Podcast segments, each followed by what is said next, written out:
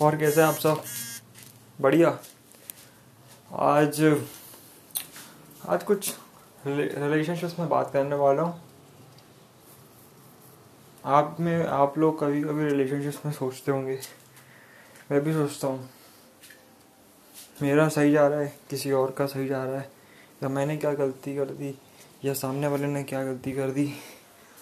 तो ले दे के आज का विषय है joint family versus small family joint family चार पाँच लोगों से ज़्यादा लोग मतलब दादा दादी चाचा चाची, ताऊ ताऊ जी बुआ बुआ वगैरह।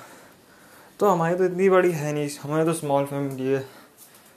Mother father brother mother father brother grandmother that's it four family four और बचपन से ही बचपन से ही इतने लोग तो वो mother and father are working so I am only one I am only in the home मतलब मैं अकेले ही था तो जो घर में रहता था।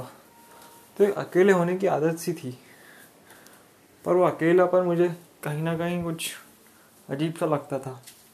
मतलब मैं जब बड़ी फैमिली को देखता था, मैंने बोला हाँ यार, बड़ी फैमिली बहुत सही है।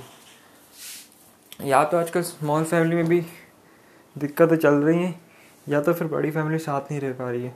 और मैंने ये भी देखा कि बड़ी फैमिली भी बहुत घुल मिल के अच्छे से रह रही है। एग्ज़ाम्पल मैं दे नहीं सकता। मैंने लाइफ में सीखा है, ठीक है?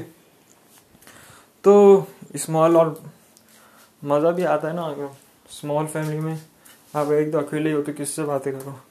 आप अपनी तन्हाई को ढूंढते हो, अपनी शायरी को ढूंढते हो, या किताबों के साथ डेट करना चाहोगे। लेकिन मैं भी कुछ ऐसे ही करता था, क्योंकि जॉइंट फैमिली है नहीं।